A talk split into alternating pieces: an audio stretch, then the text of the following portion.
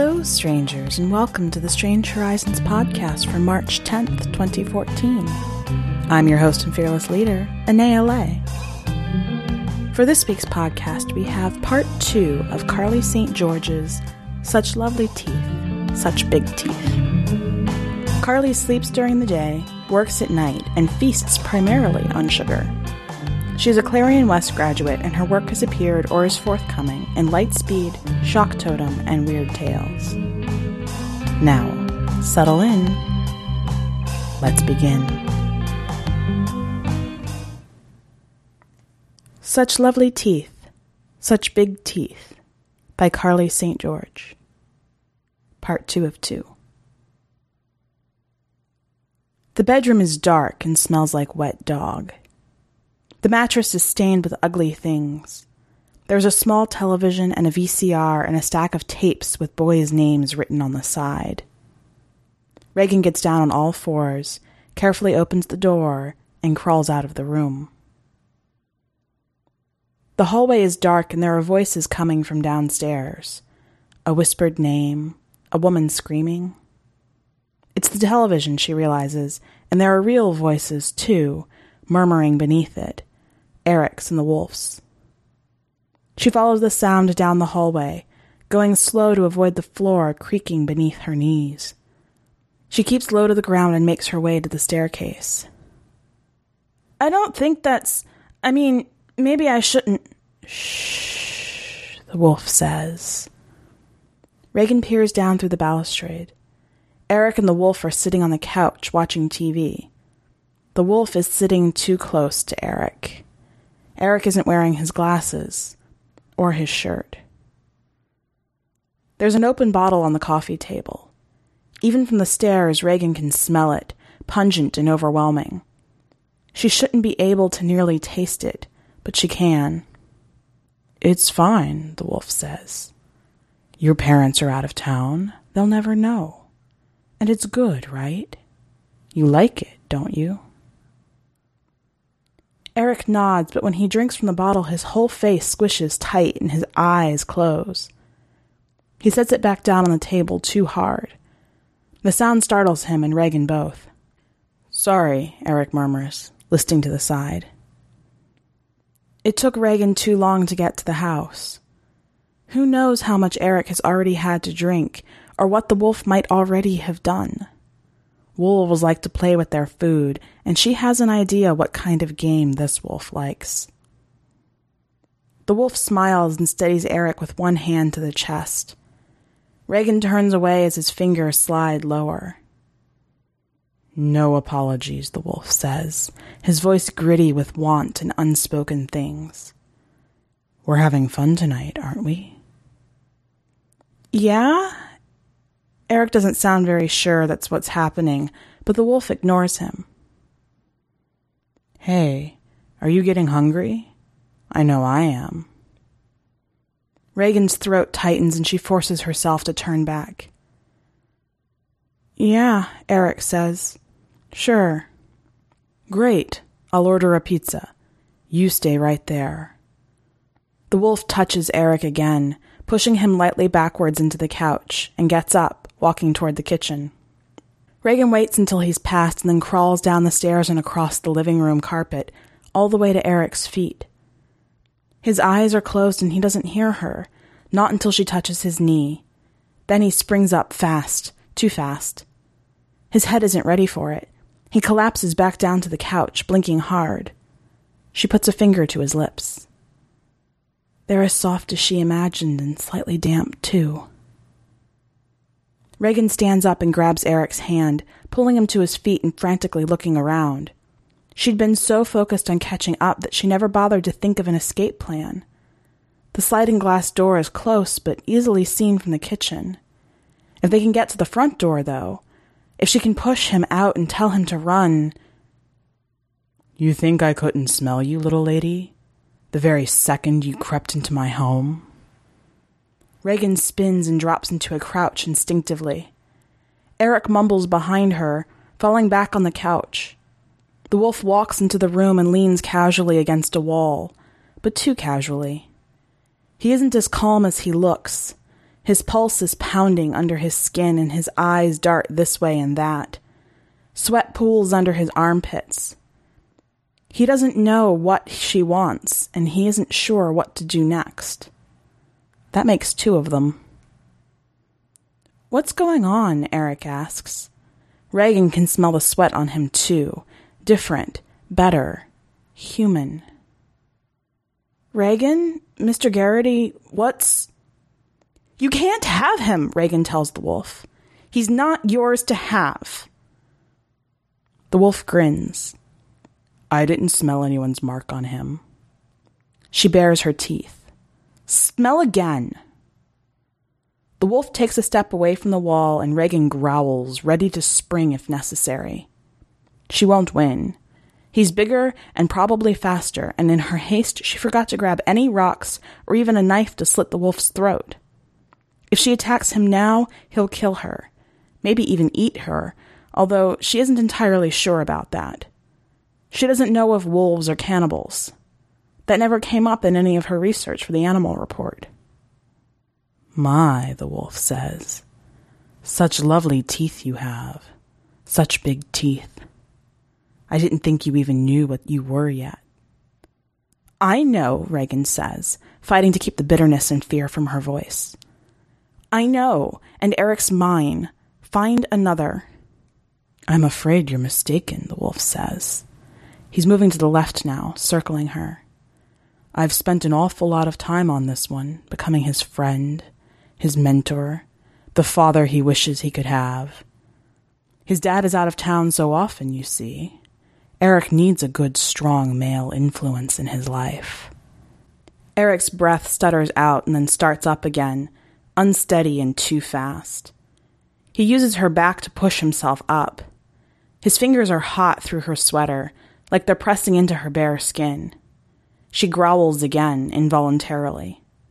She wants to turn around and drag him to the ground, push her body into his, bite into his neck. I think I want to go home, Eric says, bumping the end table as he backs up. Regan, can we? Another step, the wolf says, and I'll rip out your throat. Eric stops. I told you, Regan says. He's mine. And how do you propose to keep him? She hesitates, almost a second too long. The wolf steps toward her. I'll tell, Regan says, and the wolf stops. You'll tell? the wolf asks incredulously. Regan nods. If you eat Eric, if you so much as touch him, I'll tell everybody what I saw, and you can't kill me either, you know. People people know where I am. My mom knows. I texted her just before I crawled through your window. Then I'll kill her too, the wolf says. Regan's breath catches. She forces herself to inhale and exhale normally. That's a lot of bodies, she says, trying to shake the images of red and ripped flesh from her mind. Or a lot of disappearances, anyway. You think they won't lead back to you? The wolf paces back and forth, watching. Regan keeps her body between him and Eric. You're bluffing, the wolf says finally. I can smell your fear. You didn't tell your mom a thing. Regan's starting to regret that, but it's too late to go back now. I can smell you too, she reminds him. Your shirt stained with sweat. You're breathing too hard, and I can hear your heart thumping from here. You can't be sure I'm bluffing, can you? It's the wolf that growls this time, low and guttural. Hair stands on the back of Regan's neck. He shifts his upper body weight forward and bends at the knees, all coiled up and ready to spring. I could. This is what we're going to do, Regan says, straightening slowly and grabbing Eric's hand. Eric is mine. He's coming with me. You can eat whoever you want, but not Eric, not my mom, and not me.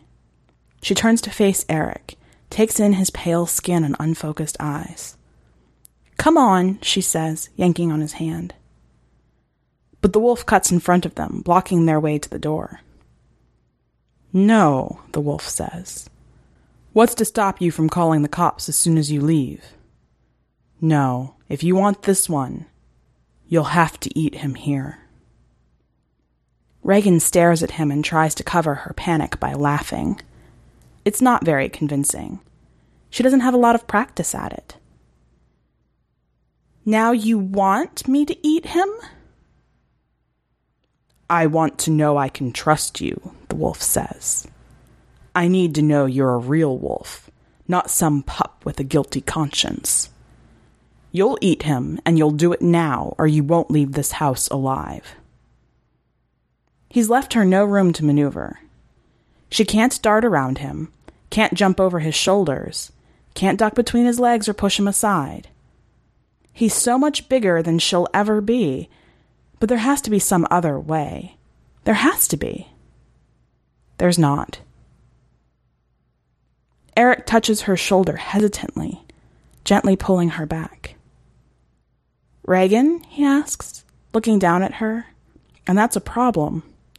He's too tall for what has to come next. I never wanted to do this, she whispers. I hope you can believe that. Regan, what's. She pushes him down hard, bringing him to his knees. He sways back and she pulls him in, resting his forehead against her stomach. If I promise you it's going to be okay, do you think you can believe me? No, Eric says. I don't know. Are you? Is this a sex thing? Or is it. He swallows. Are you going to kill me? I'm going to save you, Regan says.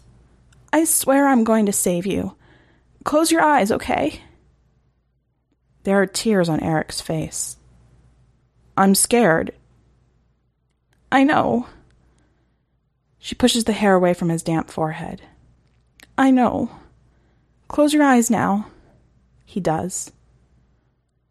Regan opens her mouth and stretches it as wide as it will go, then wider than that, and wider. Bones snap in her face. Her jawbone hangs low. I'm so sorry, she thinks, and swallows Eric whole. He goes down easy, gliding down her gullet and resting low and curled in the bottom of her belly. It should be uncomfortable, those long legs and arms of his, sluggishly trying to push their way out. But it doesn't hurt at all. She feels warm and full for the first time, and she doesn't know how long. She's been so hungry, so fucking hungry. She hadn't even known how hungry until now. She could feel like this whenever she wanted. She could feel sated, happy, full, and no one could stop her. No one could starve her. No one could scare her, not ever again. You know, the wolf says, for a minute there, I wasn't sure you'd do it. Regan looks at him. He's not smiling. And why would he? She just ate his dinner. But she can see the relief in his eyes hear his heartbeat start to slow in his chest. There's something else, too, in the way he shakes his head. A faint nostalgia, perhaps, like he can see a ghost of himself inside her. Like he can still taste that first little boy he swallowed, however many years ago. Eric tastes like whiskey and salt water and something else, something she doesn't have a name for. She wants to keep him her body is heavy, and all she wants to do is curl up and sleep with him trapped inside. But she promised Eric she would save him, and she promised herself she wouldn't be this thing. The wolf turns his back to her, heading for the front door. I think it's time for you to go, little lady. Not that it hasn't been fun, but. Regan springs onto the wolf's back. He staggers, falls forward. He's still bigger, but he's also off balance, and she's heavier than she was ten minutes ago, with the weight of Eric inside her. The wolf's nose smashes straight into the wall. Bones crunch and blood bursts, and he shrieks. She wraps her legs around his waist and her arms around his neck and bites into the side of his throat as hard as she can. He yells out again and staggers backwards, slamming her into the wall. Regan's head connects once, twice, three times. Everything starts to tilt sideways and she can't catch her breath, but she laughs through the dizziness and a mouthful of blood. She squeezes tighter, tighter, tighter. The wolf finally collapses to his knees. Blood gushes from his nose and spurts from his neck, and he blindly lashes out as she rolls off of him. His claws find her left arm and rake down her flesh. She dodges the next strike and circles around him, landing her heel into his ruined mess of a nose. He crumples, landing on his back, and she drops to straddle his waist and bare her teeth. Wait, the wolf says. Please, wait. Regan grins and rips out his throat. She chews her food well, long after the wolf has gone cold.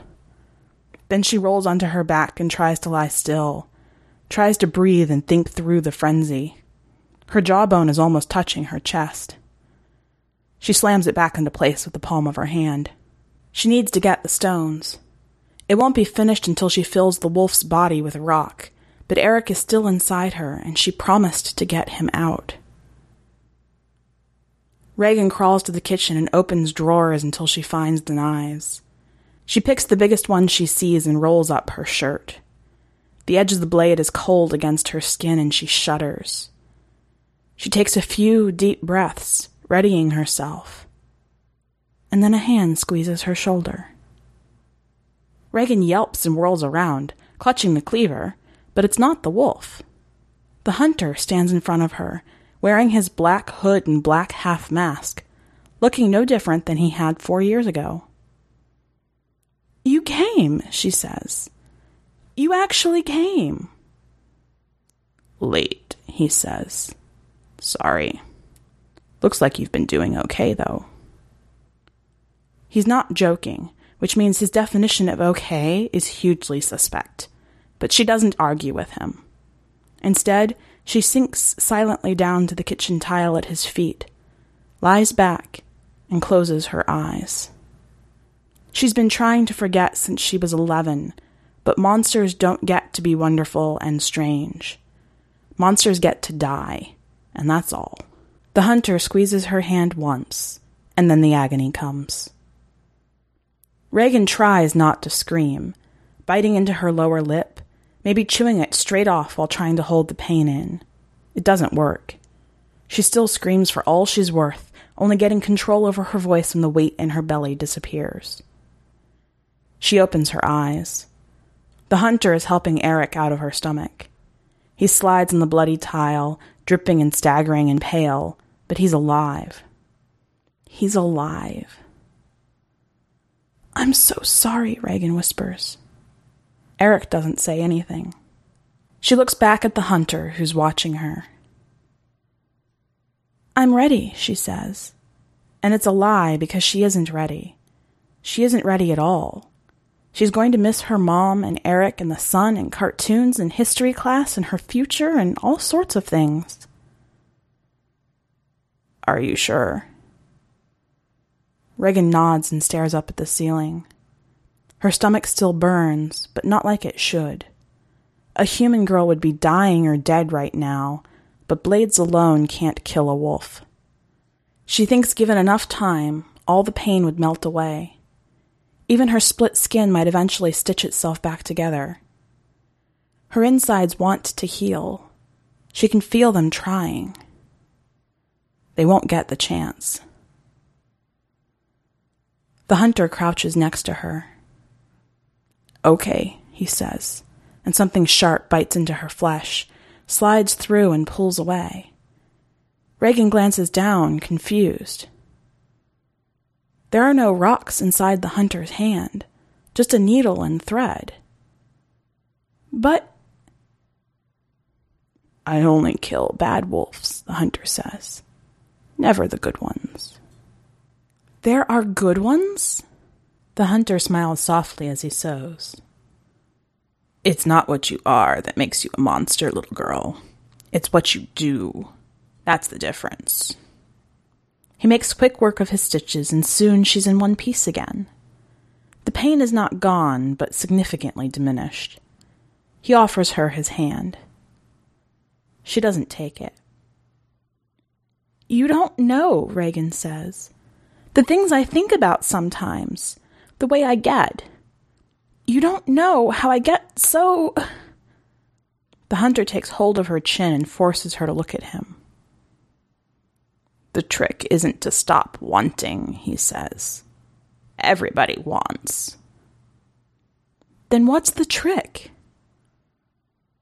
It's. The hunter looks around the room and shakes his head at whatever he sees. It's finding someone who wants what you want and when you want it. Then, then you can have your fill. Do you have what you want? Regan asks. The hunter picks up his axe, still dripping with her blood, and smiles as he slides it back in the sheath with its sister. I'm getting it tonight, he says. He offers her his hand again. She still doesn't take it. You know, she says, when you get back to writing your blog, it might not be a bad idea talking about good wolves. Some people might find that kind of thing relevant. The hunter inclines his head. Regan finally takes his hand and climbs to her feet. Eric, beside her, is silent and shaking. Are you okay? Eric laughs. Regan bites her mess of a lower lip. If there had been any other way, but there wasn't, Eric says. Right? You saved me. She did, the hunter says. Mr. Garrity, he was going to eat me. He was. And I doubt he'd have been kind enough to let you back out. But he's dead, Eric says. You killed him, right? She did, the hunter says but I'm here to make sure he stays that way. You two should probably go on home. Don't tell anyone you were here. What about the cops? Regan asks. Fingerprints. I'll take care of that, the hunter says. They walk through the living room, stepping carefully around the wolf's body. Regan stops when she reaches the front door and turns back to the hunter. I never thought I'd see you again, she says.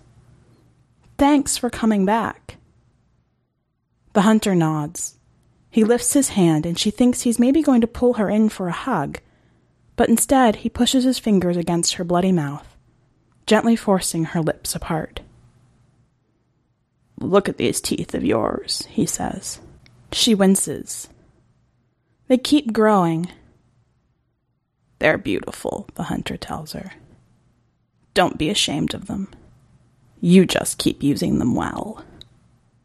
He releases her mouth and opens the door. Or, the hunter says, you will see me again. Regan takes Eric back to her home. He's still a little drunk and definitely in shock, so she gets him some water and tells him about wolves. She knows more than she did yesterday. A lot more, and most of it good. She saved Eric tonight. She couldn't have done that if she was human. She still cleans up, though, in the downstairs bathroom while Eric takes a shower upstairs. Her stitches are already fading, and her jaw is firmly in place. Good. Mom probably couldn't handle seeing something like that. Regan's cutting two slices of birthday cake when Eric calls her name. She finds him sitting on the couch, looking out the window. He's staring at the wolf's house, which happens to be on fire. Regan has to pull her eyes away. Cake? Eric turns. Sure. She sits down next to him. He takes her hand. Thanks, he says. You're welcome. They eat their cake in silence. They watch the house burn. Welcome back. There's a lot you could talk about pulling the story apart and figuring out what what it's talking about and the points it's trying to make, but I'm really completely distracted by trying to figure out whether or not the hunter is a wolf himself. And I've decided that I think that he is, and I really like the idea of a grown-up Regan apprenticing under him to become a wolf hunter herself. What does this story inspire in you? Go to our website and leave a comment either on the story itself or on the podcast and let us know. While you're there, you can check out the rest of this week's content.